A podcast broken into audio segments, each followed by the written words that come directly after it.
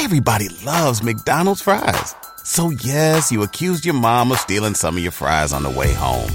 Um, but the bag did feel a little light. Ba-da-ba-ba-ba. What's good, family? Jalen here. I have some great news to share with you. We have recently launched BWR Academy, the number one online school and community focused on teaching personal finance and wealth building principles. By becoming a member, you will gain access to premium financial education covering the topics of credit and financing, debt repayment strategies, retirement planning. That's right, we're going over 401ks, IRAs, and everything in between. Life insurance, we'll be having weekly budgeting and accountability calls, and so much more. You will also gain access to a powerful network. For years, we have been preaching your network is your net worth. So here's your chance to increase your social capital. We will be having many of our previous podcast guests coming back to teach exclusive classes that can only be found through BWR Academy. We have also partnered with Qapital, a premier financial app that will allow you to participate in our quarterly savings challenge. We have a goal of helping a thousand families save $1 million collectively. We'll make sure that you are not a part of the 74% that cannot afford a $1,000 emergency. So if this sounds like the type of environment you would like to be a part of, make sure you sign up by clicking the link in the show notes. Make sure you sign up now because spots are extremely limited. See you in the academy.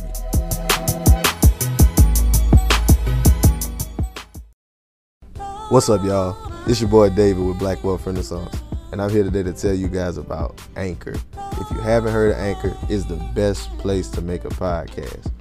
Anchor is a free app that has creation tools that allow you to record and edit your podcast straight from your phone. Anchor also distributes your podcast across all major platforms, including Apple Podcasts, Spotify, and many others. You can also make money on your podcast with Anchor with no minimum listenership. Anchor is everything you need to make a podcast in one place. So if you're looking to get started on your own podcast, download the free Anchor app or go to anchor.fm.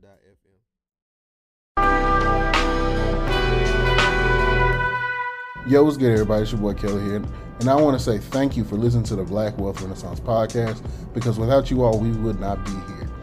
And I have a very exclusive announcement to make. We are releasing a brand new show. That's right, we're coming out with a brand new podcast called What's on Your Timeline. We're taking that little segment out of our podcast. We're making it a brand new show exclusively on Patreon. So click the link below, join our Patreon for as little as $5 a month. You'll get an episode every week of a raw, unfiltered, unedited versions of us. You get to hear from me, Jalen, David, and even Jared. You get to hear what we think about on our timeline. You get to hear what we're into, what are we listening to, what are we learning, and we'll get to even teach some things possibly. And I promise you, you won't regret it. We're going to talk about stocks. We're going to talk about crypto. We're going to talk about real estate. We're going to talk about the Federal Reserve. Hell, even in this last episode, we talked about Kwame Brown. You know, you're going to get the raw, unedited versions of us, and it is exclusively on Patreon. So click the link below. Check it out. Tell us what you think. If you want to join, like I said, again, click the link below. It's only $5. Literally a dollar, almost a dollar a week, you can get a brand new episode of What's on Your Timeline. So, and we appreciate y'all for rocking with us. Peace out.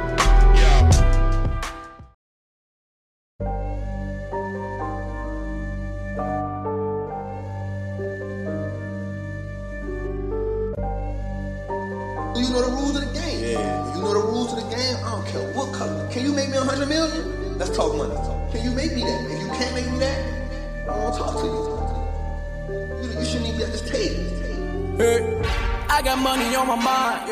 I'm just trying to get some dough. I ain't picking up my line unless it's money on the phone. Gotta get it on the daily. All I want is dubs. You know what I'm on. I've been chasing after paper. All I know is run money marathon. do five years of this and be a millionaire and go on do what I want to do, have kids, go live my Chip and Joanna Gaines life out here in Texas, or struggle for next week. The choice is yours. What's up, guys? Welcome to the Black Wealth Renaissance Podcast. Our goal of this podcast is to normalize black wealth and share helpful resources and tips we believe will be useful in attaining and maintaining generational wealth. please feel free to rate and comment on our podcast. We would love to hear all feedback you have. Now, enjoy the show. Welcome everybody to another episode of the Black Wealth Renaissance Podcast. Your boy David Bella, one fourth of the Black Wealth Renaissance, checking in on my co-host for the episode. Jalen, how you feeling, my brother? What's good? What's good? It's your boy Jalen, man. Another quarter of the Black Wealth Renaissance. Feeling good, feeling great.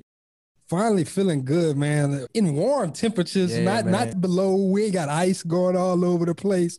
So it feels great, man. I'm feeling good. Back in a week, dog. It was, it was crazy last week, but now we better back hiding and Yeah. getting things cracking, man. So I'm blessed, man. But besides that, man, like everybody, please go comment, rate, subscribe, review to the podcast if you have not done so already.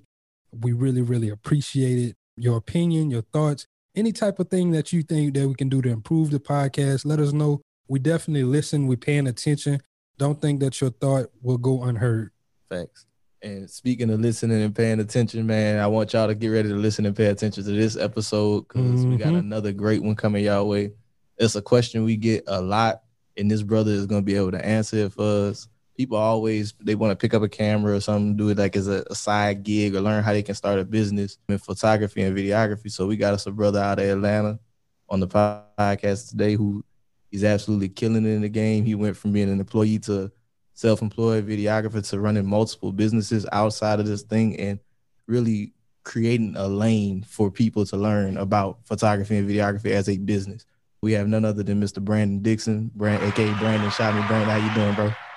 Oh yeah, what's get? Oh, we got claps. We got Yeah, yeah, yeah, man. First of all, we got here. Let me get. Let me. I'm gonna create some claps too. Wait a minute. Let me get something. Let me find something. How y'all feeling, man? man. Jalen, David, I appreciate you guys having me on your guys' platform, man. I'm excited to actually be able to to teach and be able to not only teach other people, but also to be able to learn from you guys as well. So let's get this Oh. Uh, thing. Hey man, Yeah, appreciate you for taking your time out your day. I know you got a busy, hectic schedule, so Yeah, definitely, man, thank definitely appreciate you for taking that time out so you can teach and so we can connect. We definitely look forward to learning from you. So we're just trying to give some value with this conversation. And with that being said, we just jump right on into it. So Brandon, how did you get started? When was the first time you picked up that camera and said, you know what, I think photography is for me?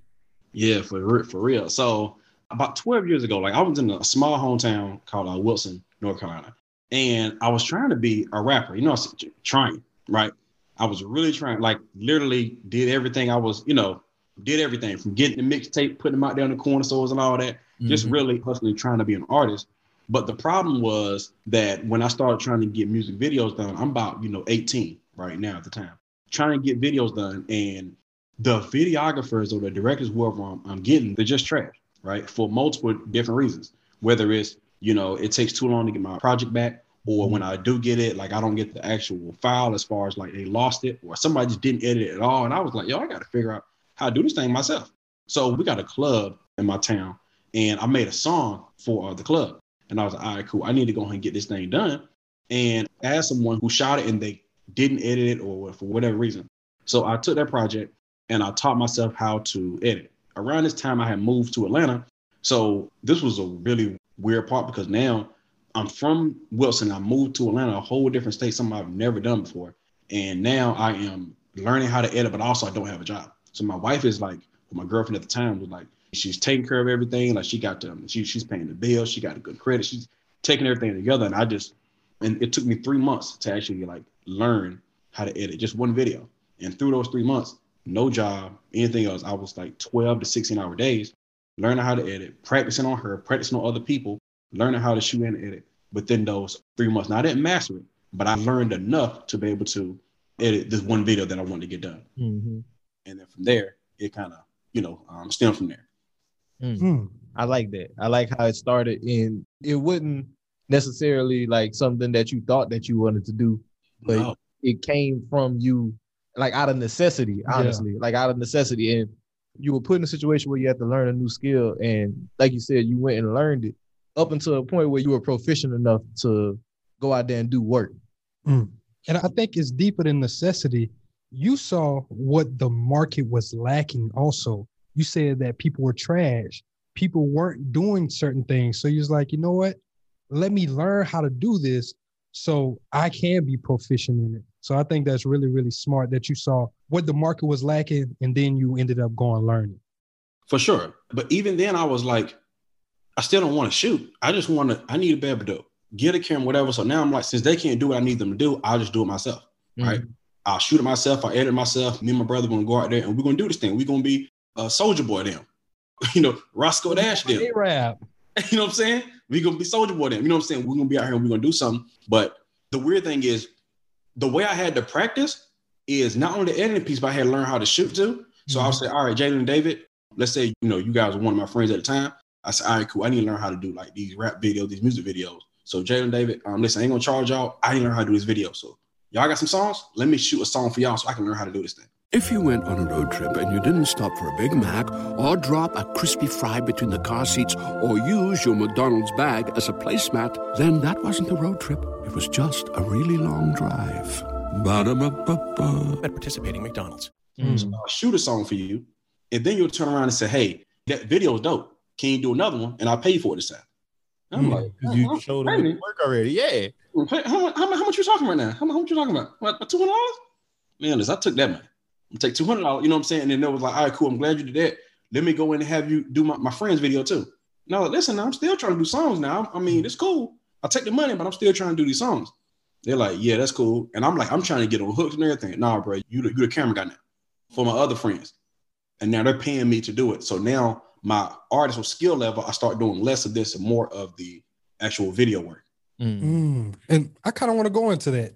Mhm. What type of mentality was that whenever you you felt like you it know wasn't necessarily yeah, what you wanted yeah, to do. it but- wasn't what you was passionate about, Mhm. but it was started to pay the bills because that's something that Dre talks about a lot. Not going after your passion sometimes, but you need to go what's making these profits. So, what type of mindset did you go through whenever you're like, we don't want your music, but come help us on these cameras? Yeah. So here's what's crazy. There's this thing like you got your passion, right? The things that you are passionate. Well, I wouldn't even say passion, right? Because I don't want people to. Because a lot of times people will see passion and they'll say, "Oh, great, this is something that I actually need to do. I'm passionate, but I need to get paid for this." Not necessarily. I feel like I like to create a difference between gifts and talents, right? Mm. So my actual God-given gift was actually like me being funny and things of that nature, right? And I'm talented at a lot of things, right? At the time, I was talented at doing music, talent at you know whatever, right? But then I'm also talented with like the visual aspect, the cameras and all that.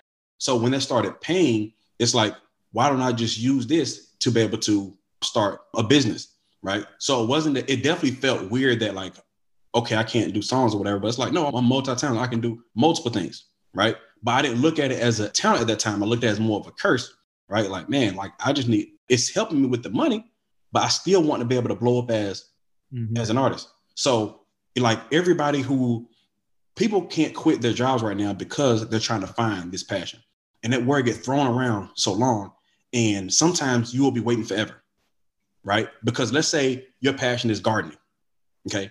You not necessarily know how to start a garden business, or may not be in your thing to be able to go start a gardening business, right? But you're also good at, you know, creating t-shirts, right? You're really good at creating t-shirts. You've been doing t-shirts since you was 15 but you're still like, I'm just out trying to find this passion. You're looking for it. One, you may not find it, right? Or you may have, but you don't think that's just, um, that's it. And then two, if you actually have this thing as far as doing t-shirts, you will wait. You're already good at t-shirts. You don't turn into a business. You're waiting 40, 50, 60 years because you're waiting for this thing to fall out of the sky. But you've already had a talent of doing making t-shirts for 20 years. You know what I mean? I've seen that. I've like my last job I worked at, I, I was talking to people and I seen talents in them. And I was, you know, and you guys know you got friends who, who do stuff and you talking about stuff. And it's like, yeah, it's cool. I want to do that. I want to do something else. Like people who are really good at cooking. Oh, you should you should sell plates. Yeah, but I'm trying to do real estate.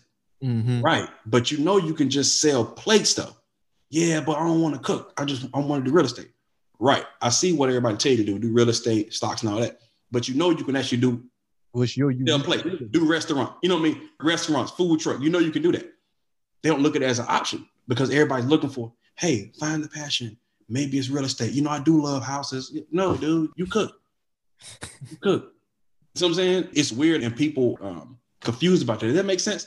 Yeah. Nah, yeah, you making perfect sense, my brother. But yeah, I like that conversation on it just because it goes back to what Brother Dre was saying. Yeah, it's good to look and see what everybody else doing, but where you the sauce? And whenever you got your sauce, you got to start looking to exploit it.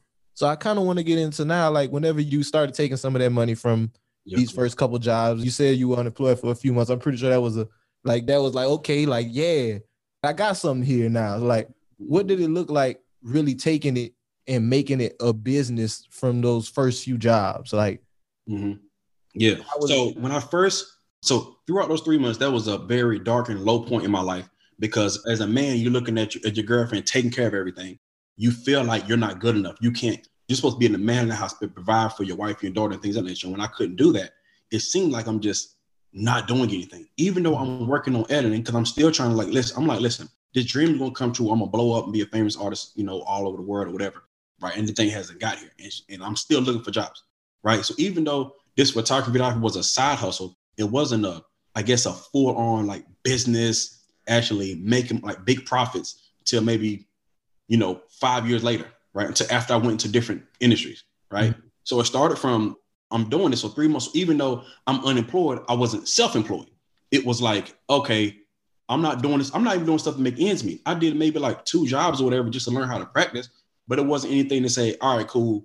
You know, you still need to get back to work, right? So after three months, I got a job. Then I started working some warehouse stuff, like just some random temporary jobs. I was up here in a freezer joint one time. I was throwing food. It was all type of weird stuff that was going on, right? And then years later, I stopped doing music videos and I went over to start doing films, right? And I started doing, um, you know, films, commercials, and things like that. I've been into multiple industries, right? When I started doing films, I did like three of my own like short films, produced, directed, things that because I felt like music videos was, felt like it was a cap, right? I was like, yo, I don't want to do this. I don't want to be in the trap house again. I'm just done, right? I don't want to keep doing this, right? if people, uh, you know, I just don't want to do it. So I said, let me go over to films and started doing that. And that started me a little bit more successful as well. Like being in the local screenings and all that stuff, my um, actors winning awards and things of that nature. That just really expanded my actual vision for the things that I want to do. But then there hmm. was no money in that. So I was like, okay, let me go over to like doing commercials and things of that nature. Then I started doing weddings. And weddings what actually helped me quit my job because I started from $300 to $800 to $1,300, traveling all over the country. And then now to that, to that point, I was getting maybe about $15 $2,000 a job, a wedding. And that's what helped me quit my job. Now, mind you, at this time, at this time, I worked at a plant, was working 12 hour shifts. You know, this was like the dream job. You know, you're making $19 an hour, making about $2,000 a month. Oh, that's a dream. I'm rich, right? So I'm not just going to stay here until 40, 50, 60 years old, you know, go ahead and get a retirement, get a 401k, and actually be able to, to provide. But after, you know, three years, I was like, yeah, this ain't actually two years. You start realizing like, yo, being this ain't like, it's a, Mm-hmm. I can't keep doing the quarterly reviews, the yearly reviews. I don't know if you guys work or work at a job where you do like the, they got the quarterly and the, and the yearly review and you get the raise. The raise is like $19 and 10 cents or $19 and 25 cents. You get like a mm-hmm. 10 to 25 cent raise. Y'all work the job like that? Y'all work something like that? Yeah. Oh yeah. Yeah. First job. That's how they did that. It was I no had- like quarterly, but at the end of the year, I like I think I worked there like two years of part time job. They hit mm-hmm. us with like my first year was like a 13 cent raise. Then the next one it was like a 50 cent raise. I was like, damn, like y'all really penny and nickeling me. Like I'm looking at how much money I'm making, y'all. Like Man, Yeah. to go beg for a damn raise, nigga. I Yeah. like, yo, I've been working here for two years and I'm still making this bottom of the barrel shit. I need a raise. Hey, did they give it to you though? Oh yeah, they gave me the raise, but I still was like, fuck it. It wasn't satisfying. Yeah, no. So what's crazy is that was actually what we wanted. Like we was like at the end of the year, the whole goal was to get like a quarter, 25 cents. So it was like, oh snap, that will you go in the office, then you come out, I'm like, oh, what you, you get 10 cents? And then you say you got 25 cents. It's oh man, congratulations, yo, you made it. You got 25 cents. But if you didn't, you got 10 cents. You're like, well, you know, better luck next year, man. You know. So we're waiting years on end to increase your income. 10 cent to say who can get the 20, to see who can get the 10 cent. And I can't believe I'm like, we thinking like this? We serious? Every year we're like, man, better next year. We actually feeling bad. Like, damn, man, we got 10 cent. Next year, man, we got to look at the numbers, get the production right, and next year we can finally get that 25 cent. That's the bar. We can finally get that 25 cent raise. That's what we want. Right. That's some So, uh, bullshit, man. Some math. Yeah, in a second, That's man. some bullshit, man. Yeah, no, it's just it's crazy, bro. It's crazy. Actually, like knowing that you're and you can't. It's like you're you're in this like robotic stage where you don't even know what you're into. Like you're in the matrix, but you don't know you're in the matrix. It's the weirdest thing ever. So regardless, I was able to quit a job by just replacing my income. I just filled up my calendar for the rest of the year.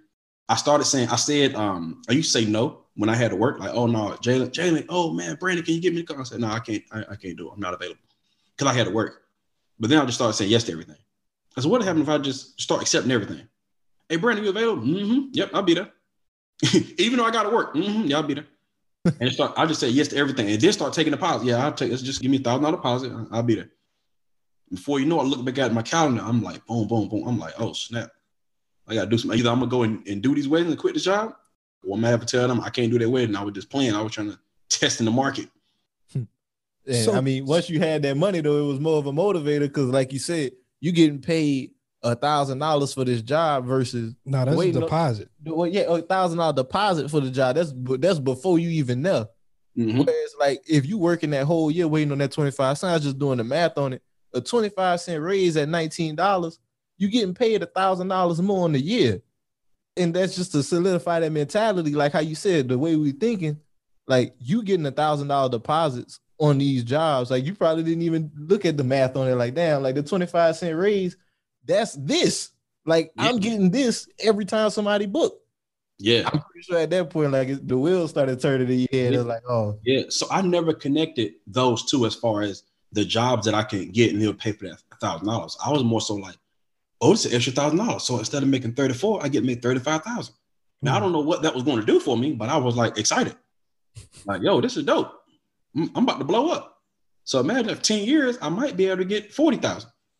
You know what I mean? After five years, might be able to get, you know, 40,000 or whatever. So it's like, I don't know, man. You really have to um and I started changing my mindset about watching like motivational videos, started reading books, right? Because at that time I had read my first book since high school. So I might have been like 27 at the time. I haven't read a book since maybe high school, maybe 16, 17, 18, right?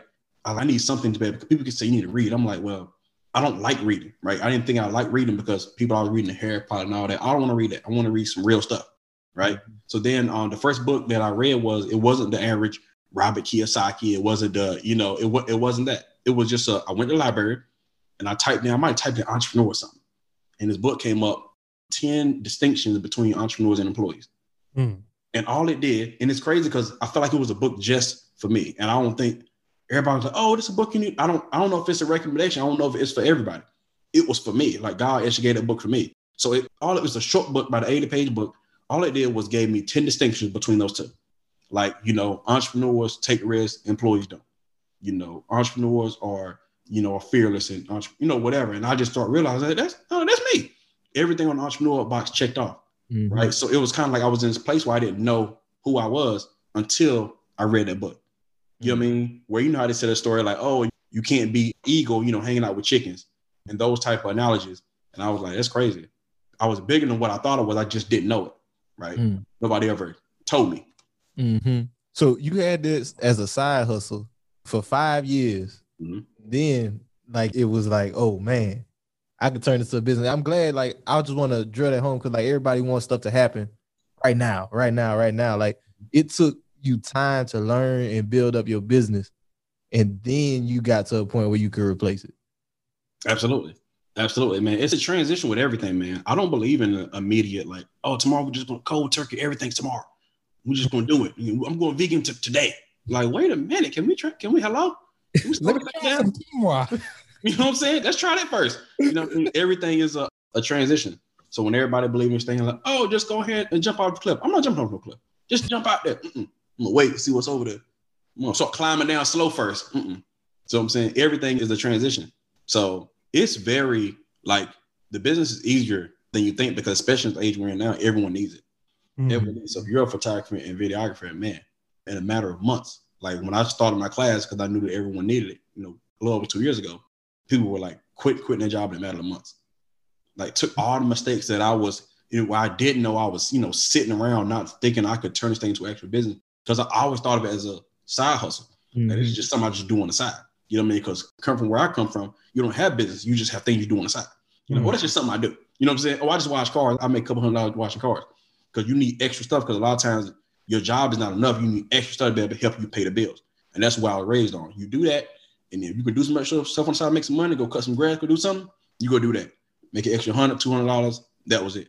Right. But I didn't realize that I didn't know that it could turn into a business. There was nobody to look up to and say, Oh, look at the stuff I'm doing.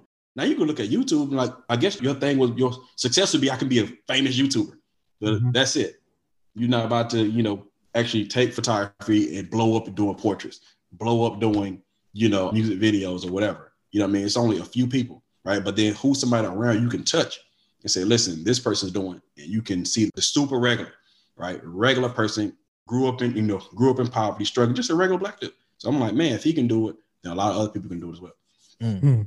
And I kind of want to go a little bit deeper into those five years where you were just like working and laying your foundation with it. How long were you doing those music videos for? About how many years did you strictly do mu- music videos? About three years. So after those three years, like you said, you had the thought, I don't want to go in a trap house anymore. Yep. What made you come up with, you know, there's other industries that I can go into? How did you figure out, you know, I can start doing films or I can start doing these commercials? What where did that idea come from? Huh. That's a crazy question right there. That transition, I've never got asked that question. I wanted to do something different, right? So I mentioned I didn't want to be in a trap house. And on on top of that, I didn't want to be around a lot of negativity.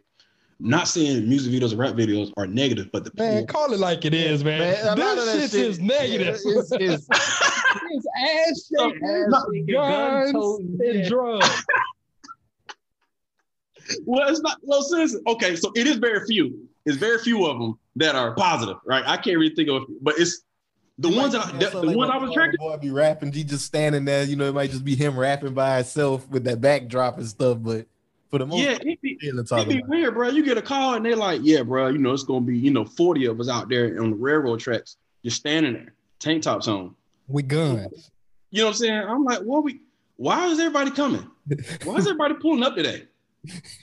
Do we have a treatment that it's like I can't operate this thing like a business with the type of clients I was attracting? I, was, I mean, the mm-hmm. clients I was attracting. I said, "This ain't, this ain't working out." That's the interesting part that you just touched on. The clients. you How attracted- what how yeah, do was you that? attract those new No- clients? Not even just not the new clients. How was that working with those clients? Because we know, like, whenever we in the streets, s- people want to do things certain ways. Like, oh yeah, look, I'm gonna get you right now, my boy. Like, how was that navigating the music industry with certain clients like that? it was weird. Like it's like it actually taught me like it taught me what I didn't want and how not to because I still operate this thing as like a business. Like I was still trying to even I would take like I would try to do like a two hundred like four hundred dollars three hundred dollars for a shoot or I'll take a hundred fifty dollar deposit. You know, make sure I get paid right down on the same day, whatever. Like I'm doing professional stuff, but on their end, I'm giving them treatments and everything. You know what I mean? You call you a whole drug dealer, and I'm over here writing out a whole treatment for you, which is a storyline for your video. Like actually trying, I'm showing it with lights. I'm like, man, my man, I'm trying to be professional because this is like it's cool, right? It's cool, and actually you should do it as a business.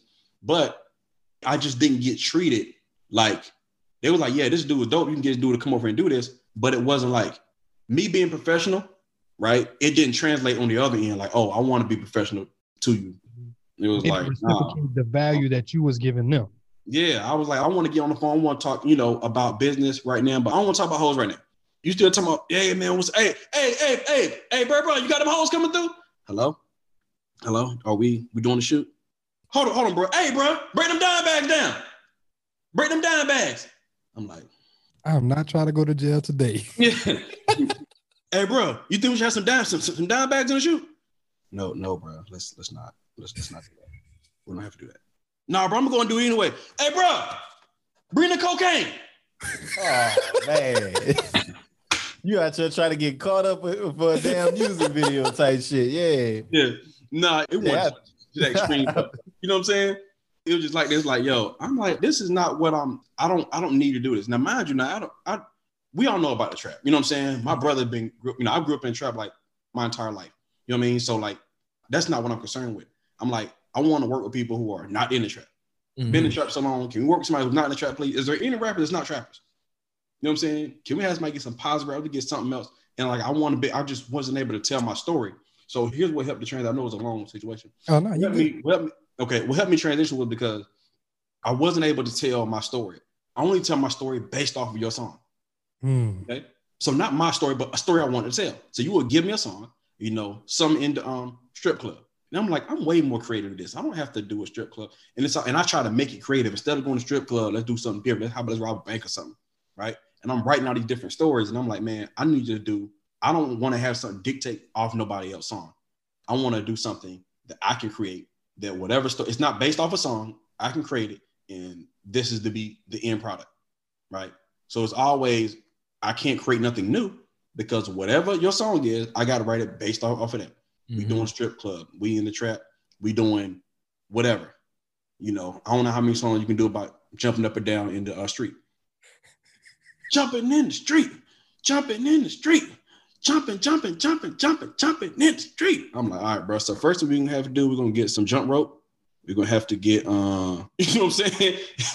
gotta get some jump rope. We gotta get some pogo sticks. We're gonna need a couple of those. Some Um, trampolines. we gotta get some trampolines out there. I feel you. You got like you had a vision, yeah. but and you could never really express your vision. So Yeah. like like with the making that transition, like how was it finding those roles like with film? You were writing out the films yourself, or like the so it was all like independent films that you produced yourself. Oh yeah, man, it was crazy. I didn't know what I was doing. So I was like, I'm stop doing that. So I actually I wrote out a script, and it wasn't script. It wasn't like a like script. You know how it be like um, it was a professional script writing. Basically, what I'm saying. I wrote out a dope story that I felt that it was dope. Something about a homeless girl, right? I went on Craigslist and I said, listen, I'm doing a casting call. I need all these people. I need actors. Boom, boom, boom, boom, boom, and everybody showed up for free. When something happens to your kitchen, you might say, This is ludicrous. But that won't fix your home. That will only get you the rapper, Ludacris. Having trouble? Don't panic. Don't be alarmed. You need to file a claim? Holla at State Farm. Like a good neighbor, State Farm is there. That's right. You can file a claim on the app or call us. Thanks, Mr. Chris. No matter how ludicrous the situation, like a good neighbor, State Farm is there. State Farm, Bloomington, Illinois. Damn, for free? I had a whole cast and crew within a matter of weeks For free? for free. I feel like people would do some stuff like that. Like they want to act. People want. I just want to be on the movie. They, I want to be on the, in the movie, right? Yeah. So here's the thing. It's a lot of it's even in that industry, like there's a lot of people who from even the crew, we're talking about directors, lighting people, they want to be in this industry, but the big guys won't give them a chance. I'm like, mm-hmm. shoot, well, I'll do it. How about let's create something within us? Right? Everybody showed up. I literally became a producer and a director within a matter of weeks. I was like, okay. And they said, all right, hey, director, what you need us to do? Um, okay. Um, what you doing right now? You know what I'm saying? Like, you don't know. It's like, yo, nobody's ever came up to me saying, like, yo, look at me as authority, say, hey, you the producer, it's your vision, man. What you think about this shot? I'm like, um, it looked good. Maybe. What you think? You know what I'm saying? It was just, it's just awkward, bro. Syndrome. Yeah. Yeah. So after a while, I started to adapt and say, you know what? I can do this. I can do this, produce, I can do this directing thing. And now I got a whole cast and crew for whatever. For whenever I can get people to come out. And I realized the key to actually doing that too. So the people who want to do um who do films, the first thing I did was I offer people meal, credit, and a copy. So you get fed on set. Okay. You get credit, this thing called IMDB Pro. Okay. Which if you look it up, that's where all the actors and all that stuff you can get other jobs and all this stuff. Right. It's like um maybe like where your, where your resume is uh Like a LinkedIn for actors. Yes, yes, for actors, whatever, anywhere in the in the movie industry, you can be there. And then um, and then credit, meal, and then copy. So that means you need the copies that you can show this is a film I was a part of, whether I was uh, used it for my reel or things of nature, right? So you offer people uh, these things so that way they can. These are things they need to be able to get to that certain place. So now when people say, "Oh, I can't do a film, I can't," you know, you can literally start from there and say, listen, I don't really have any money. If I do, maybe 50 $75, but it's all about getting this project done. We can shoot a short film in a, you know, in an entire weekend. You will get a copy, you will get credit. So now it's the benefit for you because now your portfolio is adding up and you got a copy of all the films you did. So now when you go to a high-end director, you get to show all the stuff that um, you did. Mm. The first one cost was less than a thousand dollars. I did like a 14 minute film for less, for less than a grand. That's dope. Can you tell me what was the name of that website again? I am DB Pro. It's I, M as in Mary, uh, D as in Delta, and B as in Bravo. I am DB. So IMDb Pro. How did you get? Or mine might just be IMDb. I think Pro you need a Pro account, so it's actually just IMDb. What's good, family? Jalen here. I have some great news to share with you. We have recently launched BWR Academy, the number one online school and community focused on teaching personal finance and wealth building principles. By becoming a member, you will gain access to premium financial education covering the topics of credit and financing, debt repayment strategies, retirement planning. That's right, we're going over 401ks, IRAs, and everything in between. Life insurance, we'll be having weekly budgeting and accountability calls, and so much more. You will also gain access to a powerful network. For years, we have been preaching your network is your net worth. So here's your chance to increase your social capital. We will be having many of our previous podcast guests coming back to teach exclusive classes that can only be found through BWR Academy. We have also partnered with Qapital, a premier financial app that will allow you to participate in our quarterly savings challenge. We have a goal of helping a thousand families save $1 million collectively.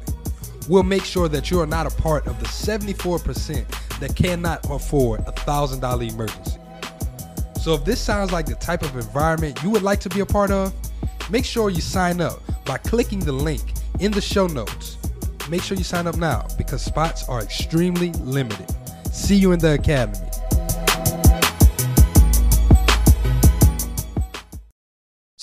How did you get the knowledge to say I can give you credit on that website? Well, I started looking at what other people was like offering. I said, look what other people was offering. Everybody was offering, okay, we can get credit and all this stuff. I'm like, what's it looking up like what is casting calls and things of that nature? So when I went to IMDb and I was like, well, how do you get this? Well, it says right there. You can create a pro account for $150 a year. It's simple So like as that. as, yeah, I was like, oh, $150 and get people credit. Okay. You ain't got to go through no loops, no holes. You got you, you got to talk Denzel Washington. Simple. I paid a $150, to start offering people credit. So from there, you found a creative way to source your own cast. And I love that because it's beneficial to both of y'all because y'all both building out y'all portfolio. So from that portfolio, like how many films did you do before you you found your way transitioning into The commercials and yeah, the uh, commercials and then the wins. wins. Yeah, I did like three. I did three like uh short films and like two web series. And I did some camera crew stuff for some other films and things of that nature. But between those five projects, I realized that being creative is not helping me get paid. Hmm. I realized that being creative is not helping me get paid because now I can do all these ideas and all that, but I don't know what to do with it. Right? It's a lot of photographers and videographers out here that are super, super creative, but they're broke. They're super, super talented, but they're broke. I don't have any business structure. I don't have it. I'm just out here shooting stuff because it looks cool. I want to do stories. I want to do all this stuff. I want to just share my ideas, but that's mm-hmm. not enough. You need a business model. You need a pricing model, right? You need to understand how to operate this thing as a business. And I was just like doing it, and money was coming out the drain. I was like, I ain't got no money coming back. I don't know how to create a return on investment, right? So I said, I need to go into something. Now I stopped doing that because I need to go into something that's going to pay me. So now I'm back into searching for different things, right? Mm-hmm. And this is where people just call me and say, Hey, can you do this? I'm like, Yeah, I can do whatever. Now I'm in a limbo where this is where a lot of people fell at. So now I do three different things. I do commercials, I do films, and I do music videos.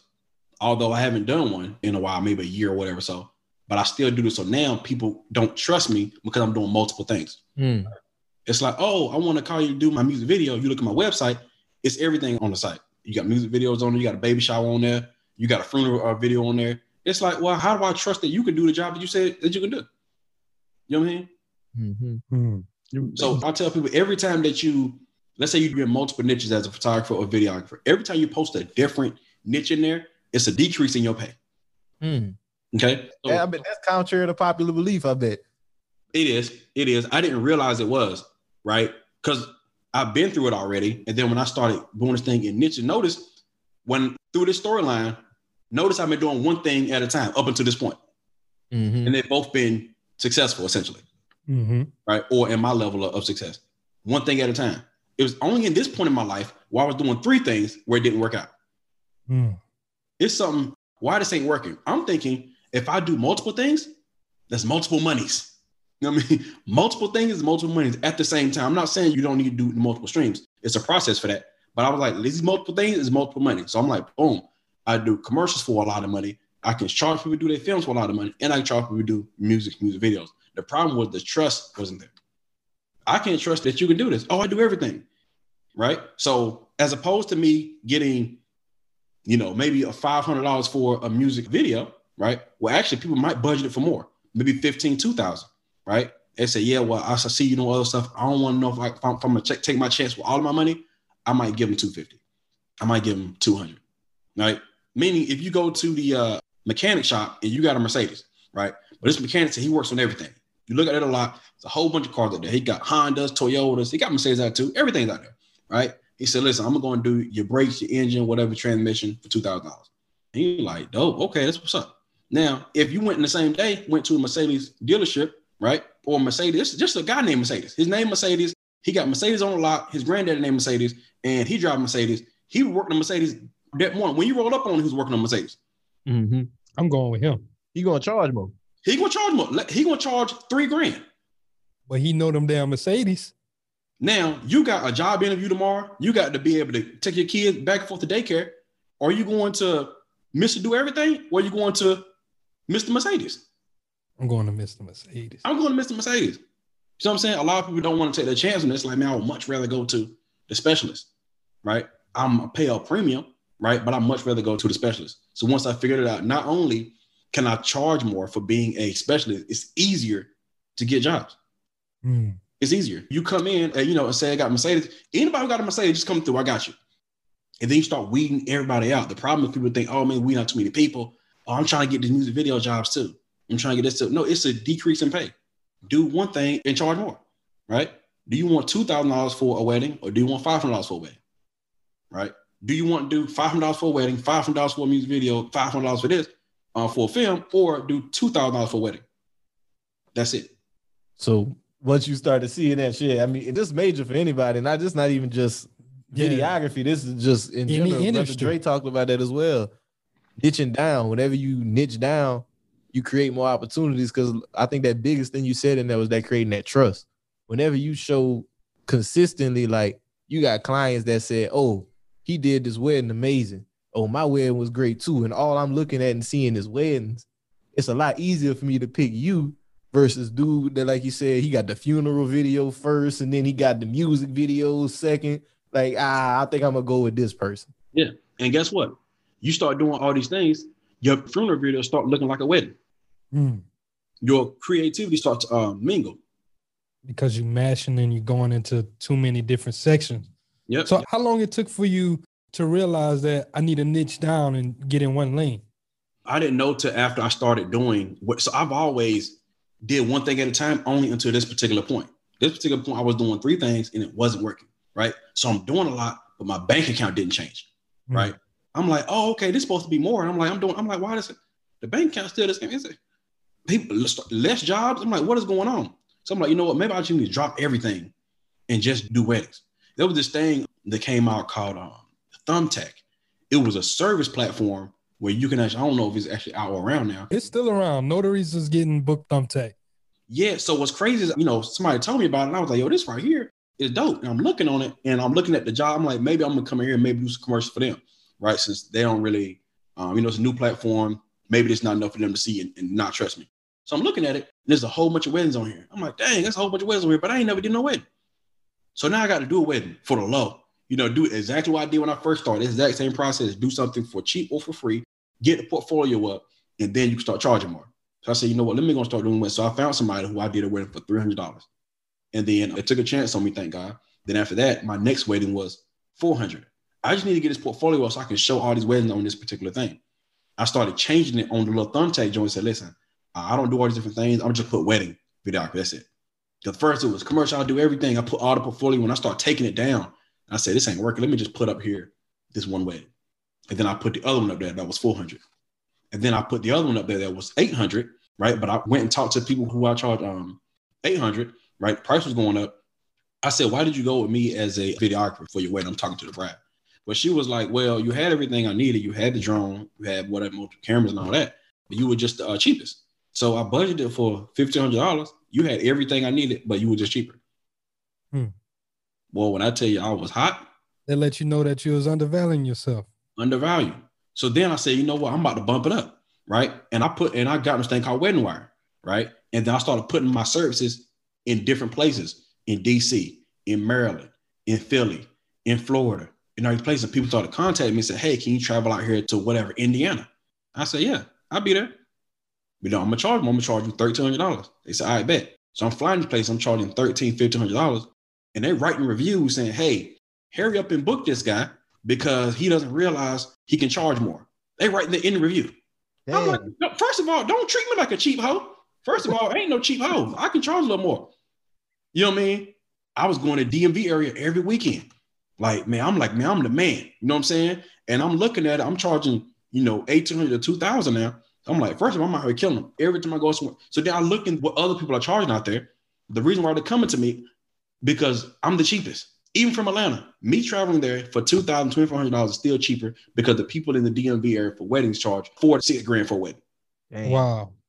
And I'm like, I'm thinking I'm killing it, but I'm not. I'm just cheap. Now the value's still there. It's like super, super value for cheap. You know what I mean? That's like going to Ruth's Chris and you got, you know, $10 steaks. You know what I mean? You know, I'm killing it. Like, do you know you could have did $100 steaks, right? All the other steak houses killing it. And I'm over here like, man, my steaks just went up from 10 to $15 a steak. I'm killing right now. They're like, listen, bro, we just went up to 120. A steak? You know what I'm saying? So just not realizing I can charge more, man. Realizing once you become a specialist and you can charge more, you should do so. Mm, that's powerful. So you realize you could charge more, like you got all the testimonies for people because you kind of answered some of what I wanted to ask along the lines of like marketing your service. So obviously you said you put together your portfolio based on your previous work with people like SD and you would kind of get their reviews and do that. Mm-hmm. Were you hosting like all it just on those types of websites or did you have your own website and stuff too? No website. Dang. No website. You know, so all people need to see is your portfolio. That's a myth, right? A lot of photographers videographers think, man, first I need to do, you know, get a camera, get a website, right? I've done doing this thing for 10, 11 years, no website. It's So not you needed. still don't have a website. No, not for me. No, I don't know. like I, okay, I got my team Crate one. I don't know where it is. I don't know if it's public. I don't know what's happening right now. No, nobody has went to my website or went to a website and booked me for a photography videography service. That's wild. Period. Now, for my weddings, I created a now some sites I think is proper. So for weddings, I had a website or still have a website for the weddings, but people still don't book there. They go to like either a wedding wire or something along those lines, a- another portfolio site where hmm. it's trusted. Okay. This site specializes in weddings, right? Another trusted site to be able to book through there. So I'm gonna ask you, like, I'm a new photographer or videographer in the game. Brandon, I just picked up a camera. I just got me this Canon EOS. You know, I've been shooting for about five months now, and uh, I've been shooting my friends. You know, like you say, I've been practicing, but I'm trying to really start making this money. What would you say? Okay, this is how you need to lay your foundation down so you can make sure you're gonna perform to the best of your ability. Yep. First thing I would tell them is to get a niche. Get a niche first. Mm-hmm. Once you get a niche and have an industry to specialize in, you go and put that industry all over your Instagram, all over your Facebook only. Hmm. From there, you reach out to other people and say, listen, I can do this for you at a discounted price. Okay. And then the way you would discount the price is let's say you wanted to get, you know, you want you want five hundred dollars for a shoot. Okay. You tell them the price is 700 or whatever, and you give them a, a percentage off and you still get a 500 that you want. Okay. And when you send the invoice, you still tell them, you still show an invoice with the percentage off. So now when they start referring people, they can't tell you I paid $500. You see right there on the invoice that it's 700. So now you get to raise your price without trying to find out how I'm going to raise my prices. Your price was already $700 anyway. Mm. Did that make sense? Yeah, that's very Yeah. smart. Yeah. So because you got to think, big business doing all the time. I get a lot of my ideas from because there's nothing else to pull from. I got to pull from other business owners that I hang around with, or just big businesses. Period. Right. So I look at you know Chick Fil A. Right. They're very very simple. You go to Chick Fil A, you're either going to get chicken or you can get chicken. Which one you want? All salad. Or you can get a salad with chicken. I was just about to say, but, it, but it got chicken. chicken. Chicken is the main service. Yeah. Like picking your your thing. Yeah. So once you go there, it reduces a lot of confusion. It reduces a lot of creativity and create a, a system for it. Right. I'll also tell them to stop being so um creative. Right. And stop thinking like a photographer. Like a lot of photography, videography, they want to be like super, super creative. Stop doing it. Right. Stop thinking like a photographer. As long as you keep thinking like a photographer, you'll get paid like one. Right. Mm. You need to get paid like a business owner. Right. This is a business. You're going to get a music video. It comes in this particular template format. Okay. Boom, boom, boom, boom, boom. This wedding comes in this particular format. Once you start to veer away from that, you don't see Chick fil A switching up their sandwiches. right? So you know what? Instead of doing this chicken sandwich, we're gonna throw a chicken. We're gonna throw a burger in there, right? We're gonna throw some cinnamon toast crunch in there, a little bit of motor oil, and instead of that top bun being actually that regular bun, we're gonna throw some white bread on there. Okay, but we ain't gonna stop there. We're gonna get some sliced apples, throw it on top because I feel I want to be creative today, and then that's gonna all be your number one. But somebody just came from there and said that I got number one. The sandwich was delicious. You come there, I got a different sandwich. Hmm. Right? When people come to you, they want that exact same look. Right? They want that hmm. exact same sandwich. So if I took a picture of the railroad tracks, whatever, oh, my friend is dope shot, and when they book you, they want something similar to what they just seen. You know what I'm saying? Let's say you see them J's online, right? You see some shoes online that you want. You go there, the J's look different. I ain't buying them shits. I don't want. 'em. I want the same shoes. I thought you, man, y'all y'all catfish me. You catfish me. You see what I'm saying? so just being very simple and creating a template because that's the way big business do it. Like when I started working at McDonald's at 16, I thought I was going to get trained by actual person to do like the burgers and all that. No, they took me to the back and showed me a video for two hours. I came out a whole fry cook like SpongeBob. I came out a whole fry cook, bro. I was like, oh, I guess I know how to do this here. Yeah, yeah, it's real simple. Press a little thing down, boom, flip it, put it on the sound, you're done. No training. I was like, oh, well, dang. I didn't realize that that's what big business do. They got a system in place. Mm-hmm. Right. Setting up systems key, super Yeah. duper key. You plan to succeed in any type of business because, especially like you just said, like whenever you don't have systems, it's real easy to fall into the what being inconsistent with shit. Like Absolutely. because you don't have your own criteria. Mm-hmm. Yep. I'll just do whatever I feel creative today. So what happened if you stop being so creative? That happened to me, right? It happened to everybody. Hap- you know what I'm saying? So I could be in a spot where I can get your video back quickly. I can get your video back in, you know, a couple of days. But now if I lose my creative juices, damn, what am I going to do today? Oh, why take so long? I'm just still thinking about what I'm going to do to this video. Two months, you ain't got your video back yet because I got creative block. Hmm. That doesn't make sense. Create a template, create a system, and say, listen, you're going to get the Chick fil A of videos. And the same way that person one liked this video, every person that refers to them, they're going to like the exact same video because they're all getting the same thing. Hmm. So you might have some people that be like, but that person doesn't want to be like everybody else. Maybe they want to look a little different. Oh, well, they should go to somebody else. Simple like that. Not everybody your customer. you know what I'm saying? They can go to somebody else. You know what I'm saying? Because you came to me and, you know, now, of course, you can make it different as you want to, but you don't want to get too much outside the box. I'm not telling people but don't like, don't put your ideas out there, right? But if you get in a spot where you still feel like a lot of time that's not the reason. A lot of time it's them. The photography wants to be creative. And if you want to be creative so bad, do it on your stuff, right? Don't do it on the client stuff. The client's getting Chick-fil-A sandwich. You can be Cheesecake Factory if you want to, okay? With a whole bunch of crap on the menu. But let the clients get what your industry is template or, you know, systemized for, right? The system you created for on your business. If you want to be creative, you can be creative. Like I do creative stuff for me, right? Because what happens is I start being extra creative and people wouldn't like it. And that's when Crazy. you find your next addition to something, right? Yeah. So wait, say that again. That's like whenever you find like your next addition, like if you would to like I see what you're saying, like if you're thinking about something creative, Yeah. you do it on your personal Instagram or like your personal brand, and you Yeah. share it. And if your people, your customers that still engage with you because you did them, How can work, I get that? Yeah, they're gonna be like, Brandon, "Man, I need that Yeah. deluxe chicken sandwich. Yeah, for sure. Now, for sure. Now we can do that. I know we're talking about chicken today, but I'm just saying we can definitely do that.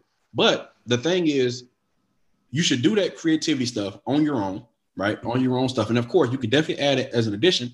But what happened was, I was like, you know what? I want to make everything different. When I started making everything different, adding a different, like I was saying earlier, adding the apples on there, adding the, cinnamon toast or crunch on there, and they didn't like it. Like I don't like, no, I don't like to come trying stuff. But I could have just gave them the chicken, the bun, and the pickles, and it would have been just fine, right? It decreased the editing process because it would take me a long time to edit only because I'm thinking and trying to think, be seem new, trying to be so everything has to be new and different. And then I would do it'll take two weeks. Everything is new. I sent to listen, man, you're gonna love it. I did more stuff on this one than anything else.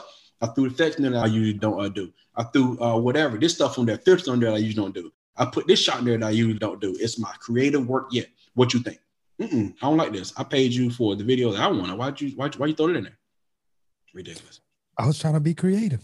You know what I'm saying? Trying to be creative, right? But creative doesn't necessarily lead to more money. So moving forward, after I want to go back to whenever you were about to quit that job, that plant job. Oh man. What was that mindset like? Like you said, you know, you just started taking it and you looked up and your calendar was filled, Yeah. you go back to your woman where you know you were out of work before. So how did she react this time? What she was like, you know, babe, I see what you're doing now. Like, go for it. Or you need to stay your ass at that damn plant. Yeah, it was very mixed. That year was bananas. So the exact same year, 2016, I got a DUI. Right, I spent my first night in jail. Right, had to you know pay a lawyer six grand. My wife needed surgery at this time as well. So during the time I wanted to quit, she needed to get surgery done. So all the health insurance was on me. So it wasn't that she didn't want me to leave because she didn't support me. It was like, what am I gonna do about this surgery? What am I gonna do with this health insurance? Right. And I'm feeling like, you know what? I just need to go ahead and do this. Although all these things are on my back. Okay. So, like I said, I read the book. I started watching videos, you know, um, Eric Thomas, David Shanson, all these entrepreneur um, YouTube videos, right? And started learning more about entrepreneurship. And I'm feeling a little more confident. But only until I started getting those other gigs that actually helped me. They actually say, you know, I just need to, to go ahead and quit once I started developing a mindset. Because I couldn't quit without having the mindset. So with reading and watching these videos, it helped me develop a mindset to be able to quit. Because before then, I wasn't able to do it without the right mindset. Okay. So meaning when I said I had this um this, this DUI, so now it's hard for me to quit now because now I got to pay this lawyer. I also got my dream car, right? That I've been prideful about um letting go. This joint was draining me, right? I had this Jaguar and it was killing me every month. Not only the payments, but it was always something wrong with the car. And I couldn't afford it necessarily, but I wanted to keep stunting, right? So um you know, I was stunting, but I didn't have like the radio don't work, the coolant was leaking, all this stuff. But from the outside, I was still stunting. You get the inside, you're like, bro, don't do this stuff in here work, bro. Why you still riding it? But I don't want to, you know, what will people say when you tell everybody, you know, hey, I got this job, or hey, I got this car and you gotta get rid of it. Hey, I just got married, but then I just got divorced. Hey, I got this house, but it just got foreclosed on. You don't want that feeling of people at the job saying like you a failure. So I said, mm-hmm. man, I'm just going, whatever I gotta do, man, I gotta keep this thing. So then got to the point where I said, you know what? in order for me to be able to do these other jobs that I, I, need to do, I need to get another camera.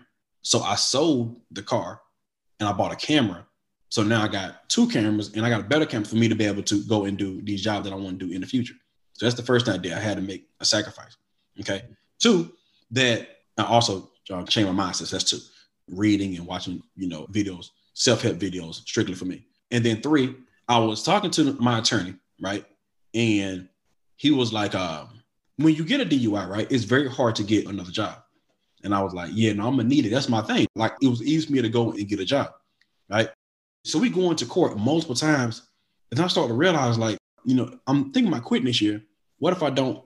How much was DUI affect me? I forgot what the DUI was going to affect, right? Because I'm thinking, like, first of all, I'm a good person. I spent my night in jail. I don't want people to look at my record saying, like, oh, you a bad person. So I went to the lawyer for the final time, and I said, now, what happened again if like when DUI was on my record? Like, let's say we didn't win this case and the DUI was on my record. It's oh yeah, it'd just be tough for you to get a job. But what if I don't have like what if I don't have a job? He said, You never know when you'll need another one. And I was like, Yeah, I don't know. You know what I'm saying? I'm like, what if it actually works out? Right? Because he put his beliefs on me. Mm-hmm. Right. He believed that everyone is going to always need a job. You never know. You're going to get into a place where you're just not going to make it. You're going to always need to be able to have your record clean so you can get a job somewhere right? But I didn't realize you don't necessarily need to actually go to a place to get employment. You can, it's so many side hustles stuff, so much stuff that you can do to actually make money.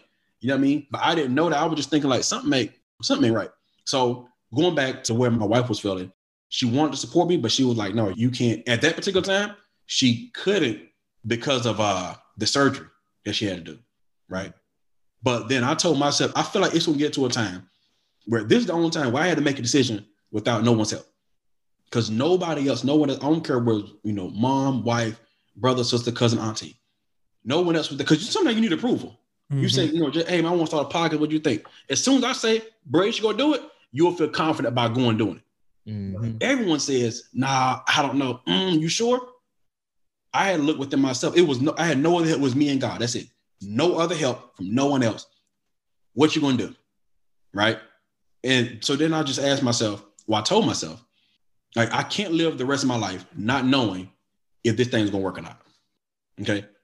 I can't live the rest like this right here could be an opportunity, but I would never know it. Whether I jumped out here or not, I was like, you know what? We just gonna do it. And that's when I started taking all the jobs. I said, we're just gonna try, we're gonna see what happens. Forget it. Everybody loves McDonald's fries. So yes, you accused your mom of stealing some of your fries on the way home. Um, but the bag did feel a little light. Ba-da-ba-ba-ba. And then if stuff, you know, fall short, I don't let myself fail. So I'll do whatever. I'll do Uber, cut grass, sell water bottles, whatever I got to do. But if that just happened, it just happens. So I just literally just put it up, just weighed the options and said, listen, man, I would much rather try it right now at 20 something and then try to figure it out later or how I'm bounce back. Cause I feel like if I don't make a decision, shoot, I could be in here for another, you know, 10 years. Mm-hmm. Mm-hmm. Man, like you said, man, that taking risks, that's one of the keyest things of entrepreneurship. Yeah. You got to be able to, like, I, I love what you said when that dude was projecting. Cause like that's another that- thing. that happens That's- a lot. Like, a lot of people project their into- fears on you. When you're going into entrepreneurship, you definitely like you got to be able to have that vision. Like you said, it was just nobody but you and God. I feel like that's a another strong part of it. Like you got to have faith whenever you're gonna be stepping into this because so many people are gonna project onto you, and so many people like we even though you want that validation, not everybody gonna see it the way you gonna see it. and they'll be the people that's closest to you. But sometimes, and it's not because they're fearful. Sometimes they just want to protect you and don't want to see you get hurt. Yo, what's good, everybody? It's your boy Kelly here. And I want to say thank you for listening to the Black Wealth Renaissance podcast because without you all, we would not be here. And I have a very exclusive announcement to make. We are releasing a brand new show. That's right, we're coming out with a brand new podcast called What's on Your Timeline. We're taking that little segment out of our podcast, we're making it a brand new show exclusively on Patreon. So click the link below, join our Patreon for as little as $5 a month. You'll get an episode every week of a raw, unfiltered, unedited versions of us. You get to hear from me, Jalen, David, and even Jared. You get to hear what we think about on our timeline. You get to hear what we're into, what are we listening to, what are we learning, and we'll get to even teach some things possibly. And I promise you, you won't regret it. We're going to talk about stocks. We're going to talk about crypto. We're going to talk about real estate. We're going to talk about the Federal Reserve. Hell, even in this last episode, we talked about Kwame Brown. You know, you're to get the raw, unedited versions of us, and it is exclusively on Patreon. So click the link below. Check it out. Tell us what you think. If you want to join, like I said, again, click the link below. It's only $5. Literally a dollar, almost a dollar a week, you can get a brand new episode of What's on Your Timeline. So, and we appreciate y'all for rocking with us. Peace out.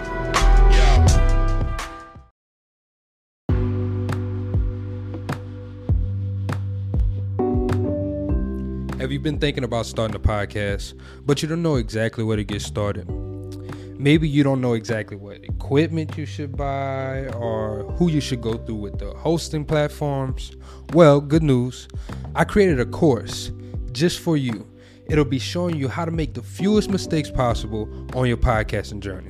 It's called the Podcaster's Playbook, and it's a total masterclass taught by me, showing you all the techniques and tricks that we use behind the scenes of the Black Wealth Renaissance podcast. Swipe up now, click the link in the show notes so you can purchase the Podcaster's Playbook. Yeah, bro. It's just like, man, it's so easy. If I had I just got somebody, y'all could have came in and said, bro, you should do it. Somebody just tell me I can do this, then I would do it. But nobody was like, you know, man, I don't know. I'm like, come on, bro, I need something. You know what I mean? Give me something. But it was just like, no, I don't. God's like, I'm not gonna show you any other signs. You got everything. I gave you everything you need. You mm-hmm. looking for signs, you looking all in the sky. Why you looking for stuff? You got it already. I gave you everything mm-hmm. you need. Yeah, but I need more camera. Bro, you got a camera. Well, I'm looking for you got a house. Well, I need something else. How many signs you need? Once to hit you upside the head one, you got everything you need. And it's like, you know what I mean? I'm saying this because I'm that's why I was feeling myself. I was kept looking for, and a lot of times these are just excuses. I had excuses and I was looking for approvals. When I had everything I needed, God had already approved me before I made a decision. Hmm. God hmm. had approved me 10 years ago before I made a decision. You know what I'm saying? What was that?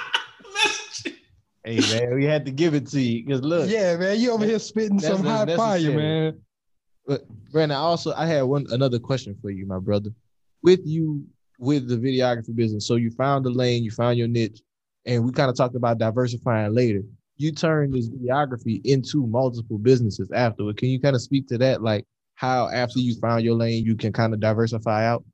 Yeah, for sure, for sure. So I feel like, you know, especially so I've been doing it six years at a time and six years at a time when I quit. So it's like as opposed to me looking for something else, I should just take this videography thing, this videography photography thing until the end of its time. I need to get everything I can out of it. Right. Mm-hmm. A lot of people say, I'm doing six years, let me go and do something else. No, bro, you better get what you can out of that. You weren't doing that for nothing. Right. So regardless, when I quit, the first person I met was David Shands.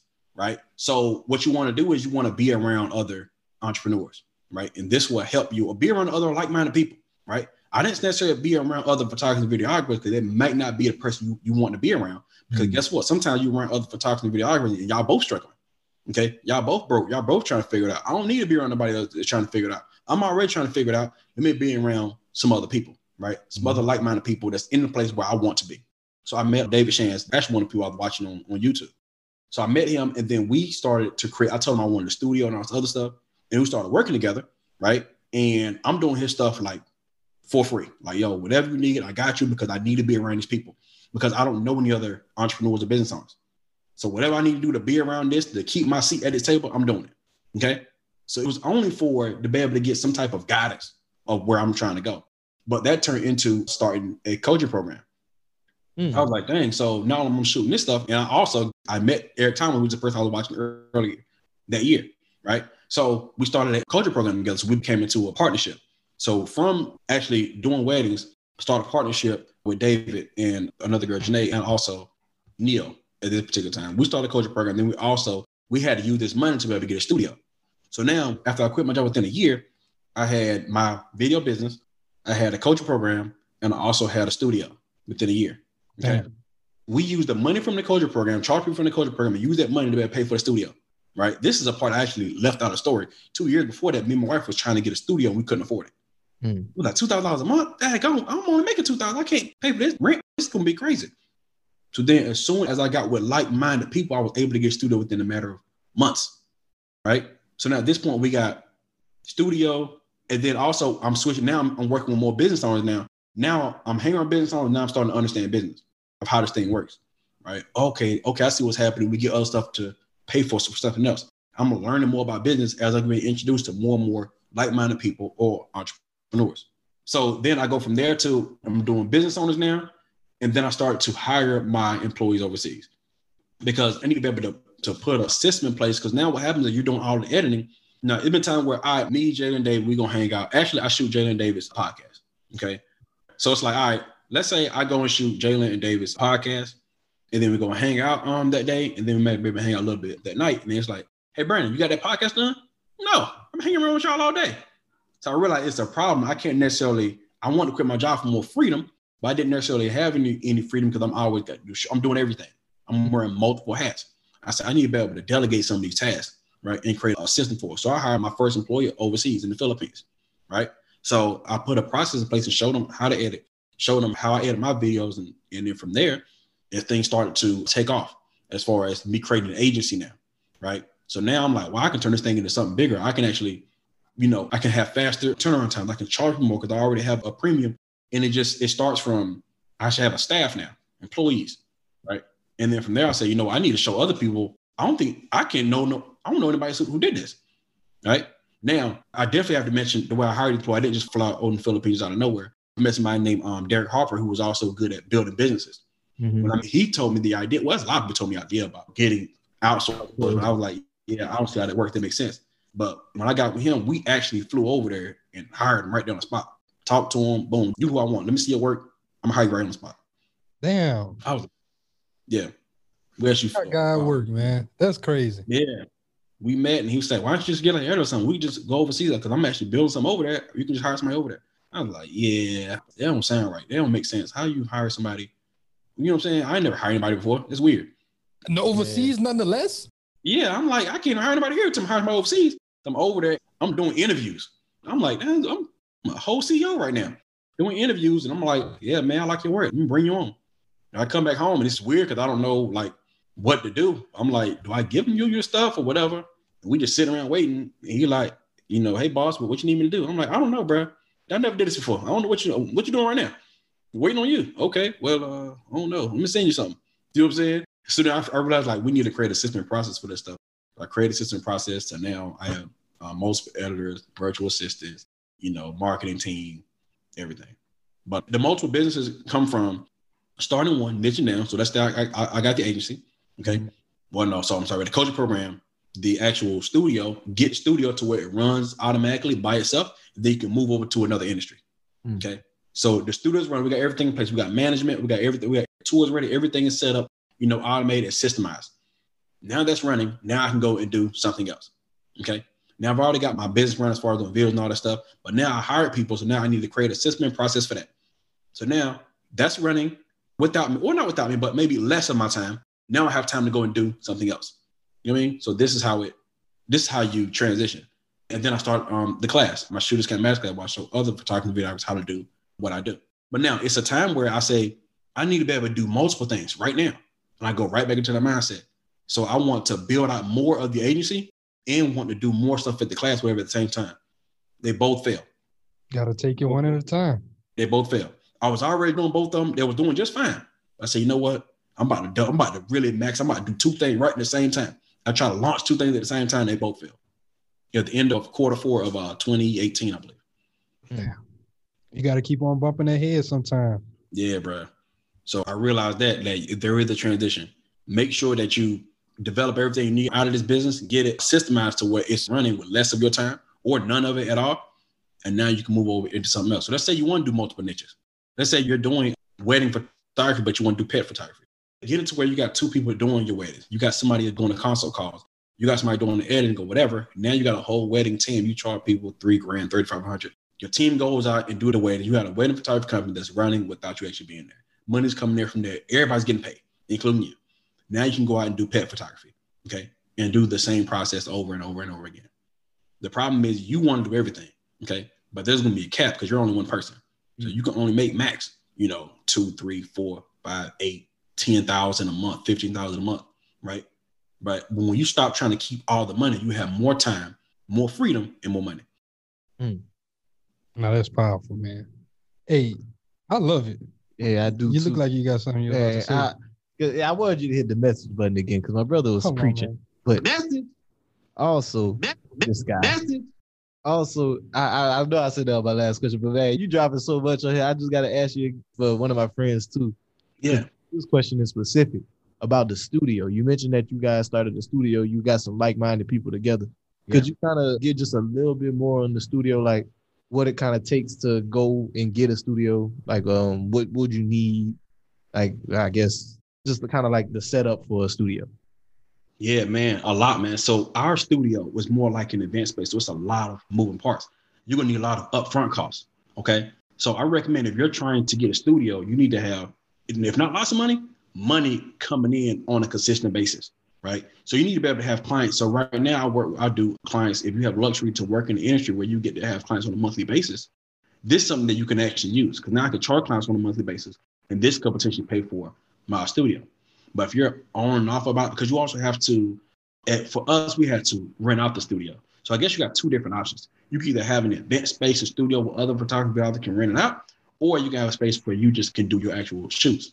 So we went the event space route. Now I'm not sure about the other one as far as you got a space and it's just you and all that. I already know about that. Not like a single studio. I'm not sure about that. But for like a bigger space, our space is 4,000 square feet. And we got event space, two photography areas, conference room, podcast room, two bathrooms. It's a huge space. It's, it's a situation. So you have to, man, it's a lot of different uh, barriers without getting too uh, technical. But you want to find a location. Mhm. Two, you want to find out what is the permit thing that you need for that location before you sign. So like maybe you can't have you know loud music at a certain time. Maybe you can't have alcohol. Maybe whatever, right? Make sure this location is easy to find and find out what those permits look like. Three, you got to find out what's the demand in this particular area, right? What's the demand in this particular area? How many photographers do I know, or whatever the reason I'm having the space for? What's the demand for in this particular area, right? So let's say I'm in Louisiana, but there's not a lot of you know weddings happening there. Maybe I don't need, or you know, a lot of people getting um acting shoots there. Maybe I don't need studio for that. Maybe I need more studio for more rappers because maybe more rappers in Louisiana. Okay, so you also have to think about the market, right? Is there a need for your market if you're trying to make money off of it? Okay. Now the goal is to really make money off of it. So now you can have a studio for free, mm-hmm. right? As opposed to you paying your own stuff. You get to a point where you got people coming there paying for your studio. So now you can come in there and do your clients or do your shoots for free. So not only is it paying you, but you don't have to pay for a studio. Okay. But before you do that, you need to have something else paying for your studio, some type of passive income, right? Or something that's just going to pay you on a monthly basis to pay for the studio, so you don't have to worry about how you're gonna come up with rent. Hmm. Is rent like the biggest overhead that you would have? Yes, it is. But then you also got platforms to help you actually host your actual studio space, right? You know, Peerspace, all these different platforms to help you actually host your event. It could be different for different places, right? So it can be out there to more people, right? But for me, man, it's like, yo, it's a lot of it's a lot of effort. Getting started was more than what I thought. I didn't realize it was a three month build out, right? I didn't realize it took that long to actually build out the space. I was like, wow, I didn't realize you need to hire a management to manage the space, right? I didn't realize you got to do tours on a number of occasions. So I also recommend just research all the stuff that goes into it. And are you willing to do this? Is it going to be enough money for you to be able to go into it? Because otherwise, if it's just a luxury, you might be better off just renting out something else. Hmm. I appreciate you sharing that, man. Definitely more to think about with it than just getting the space and getting some cameras. Hell you yeah. gotta have your ducks in a row. I ain't even think about the manager touring. Like even we had Yeah. a co-working space right now. They definitely have to hire somebody to do just that, just to show people around, because that's almost part of the essentially what it process, is. yeah. Yeah, no, for it, like I was like, yo, this is so co-working spaces. So now you can if you can get a co-working space or rent out a studio, something like that, you get paid come seventy-five dollars, charge a client extra, charge them extra $150. You get to come and use the space that may be a better fit for you to help you with keeping the overhead costs low. Mm. I mean, it's just options. Like some people, you know, it's not a necessity to blow up and say, I want to be a photographer. I want to have a studio. Like, maybe. Why not?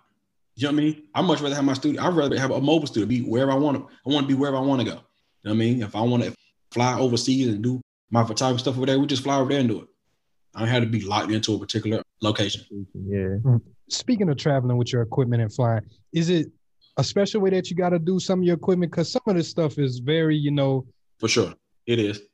It is. So for one, you gotta keep all your battery stuff on you, right? On your actual carry-on. So keep it um plain and simple. Think about when you go to a shoot, if they lose your bag, what are some things that you can still have on you that you can still do the shoot without?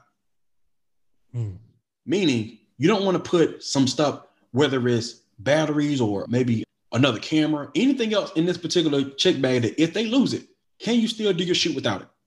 If you ask yourself that question, it's easier for you to be able to go out there and actually fly. Now, of course, you can't put batteries inside, like lithium batteries inside of your, your actual check bag, right? So in your check bag, most time it's tripods, whatever, lights and stuff like that. A lot of your camera equipment is on you, right? But some people might want to say, man, I want to take some camera equipment out the bag.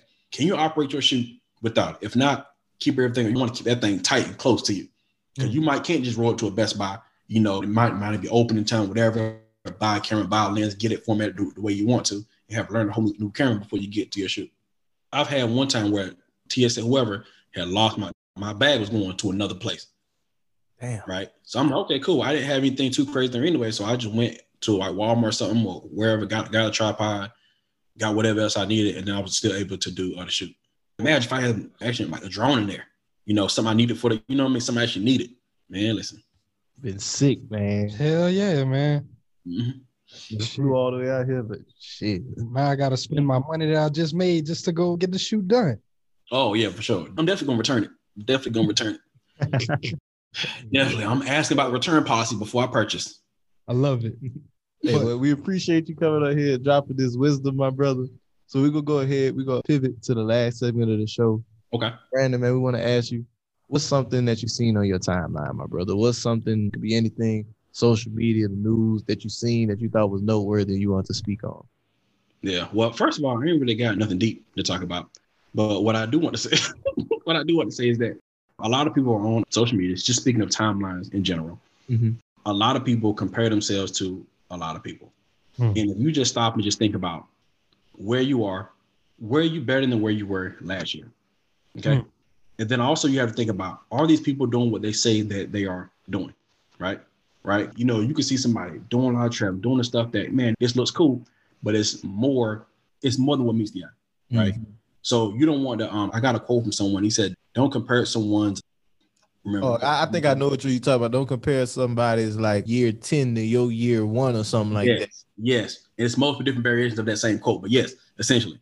Right. So you don't know what these people are going through or went through. You don't know what people are going through right now. If you can just sit there and be focused on what you said that you were going to do, then you will get there, whatever, whatever that path is. Let me say this: anything you do on a consistent basis will work. Hmm. Anything. I don't care what it is. If you freaking, you know, play basketball every single day for five years, you'll be really, really good at basketball. You know what I mean? You play spades for every day for five years, you can be really, really good at spades. If you just focus on being consistent, it will work out for you. That's guaranteed. Another. one. I knew you had to hit it for him. man. That was a hit. That necessary one though. No, for real, because it seems so simple. It's kind of like, dude, what you mean? That's not even like you put the message, but it's like, what do you mean by that? Literally, just be consistent. I realized whenever I quit, the only thing I was doing for that period of time was photography and videography. That's the only reason I was able to quit. So even though I wasn't trying to blow up with it, that's the only thing I've been doing. And I was like, oh, so I could just be consistent with anything. Mind you, this wasn't my God given talent. I wasn't born, I didn't came out the womb with a camera in my hand. It's the only thing I was doing consistent. And people look at me and say, oh man, yo, man, you lucky because you got the camera now. Dude, what you got a camera six years ago? You know what I'm saying? You know, what I mean? they thought I was like, you know, had a camera when I was five. No, dude, I just picked this up. They ain't seen three months where you ain't had no job. You know what I'm saying? In the lab for three summers, man. Yeah. And that was a whole other situation too. Like, I need photos. I'm in the little third, I'm in the little whatever the little room. I got a two gigabyte computer. Took me 24 hours to edit, you know, to render a video. So if you're not really sure, you got well, I don't know if you got the video, but regardless, if you do a video now, it might take you a matter of minutes, maybe 10 minutes to be able to export a video to be able to give to you. Yeah. Back then, it took me 24 hours. So if you want to change, say, hey, can you change my name on there? You got my name wrong. I get back to you tomorrow. Hit the button. I got to go to sleep and come back the next day. God damn. Computer processing is a whole lot better now. You know what I'm saying? So yeah, bro, that's it, man. Just don't compare yourself to others. Stay focused. Because social media will put you in this place where you don't feel like you're doing what you need to do. You don't feel like you're doing enough. You know what I mean? So I don't want anybody to get that feeling of like, man, you know what? Man, I suck. Because you know, John John, he got on, you know, he flew to Florida in Miami. He on the PJ. The you know what I mean? He on the PJ. Listen, you know what I mean? You're gonna get your PJ opportunity too, but you have to stay focused and stop looking at what other people are doing. Mm. It's a bar. So, Brandon, I just want to say thank you again, my brother. Appreciate you for coming on this episode, dropping these gems. Hopefully, all the photographers and videographers out there were able to gain something. But can you please just leave them and let them know where can they tap into you for any other type of tips or any other type of things that you got going on? I know you mentioned the course and everything. Like, just plug yourself in where they can find you.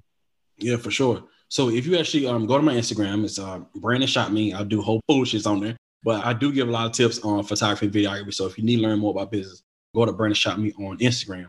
If you actually want to turn it into an actual business, you want to turn into a business, you actually can go to shooterscamp.com, right? I have a course that can show you everything and between, I mean, not only photography, videography, but you know, multiple streams, business credit, personal credit, just random stuff, just everything you're going to need plus more to be able to start, grow, and scale your photography and videography business. And then also, I guess when this episode drop, I might get somebody a week and just put in BWR and I give people a discount code. Hey, that's a bet. plan. Yeah, we make sure we put that down in the show notes. for Yeah, the y'all people, click man. that link below. My brother, I So, take it yeah. out of game. You would experience yourself so that y'all don't have to go and bump your head. Like I know you mentioned in there earlier, you got people two, three months out of the class. Able to quit their job. Able to make replace their income. So definitely. Yeah, Dope. Absolutely. Once again, appreciate you, my brother. But before we wrap this up, we're gonna get into some house cleaning notes. Once again, appreciate you to any new listeners. Thank you for tapping in on this episode. If you loved it, please subscribe, leave us a review. If you hated it, let us know why you didn't like it. Also, if you've been coming here with us, if you've been rocking out with us, appreciate y'all, family. We've been doing this for two years now, so appreciate y'all coming in, rocking with us for these two years. Like I said, we just hit a million downloads. We're trying to do two, three milli this year, so we're trying man. to really Trying to 10x double our, our Yeah. listenership. so y'all share the podcast, the episodes with your family, friends. If you don't know, you can also listen to the podcast on YouTube also. So check us out on YouTube as well.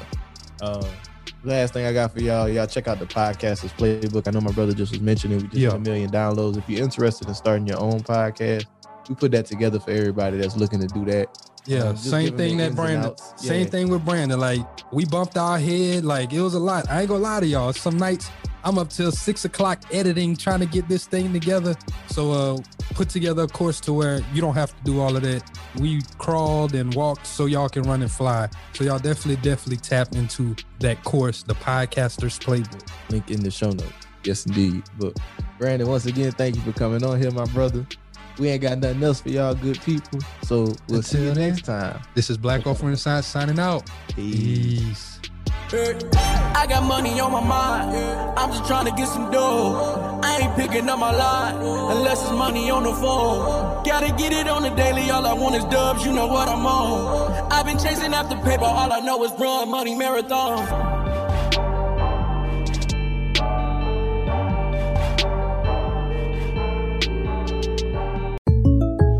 When something happens to your kitchen, you might say, This is ludicrous. but that won't fix your home. That will only get you the rapper, Ludacris. Having trouble? Don't panic. Don't be alarmed. You need to file a claim? Holla at State Farm. Like a good neighbor, State Farm is there. That's right. You can file a claim on the app or call us. Thanks, Mr. Chris. No matter how ludicrous the situation, like a good neighbor, State Farm is there. State Farm, Bloomington, Illinois.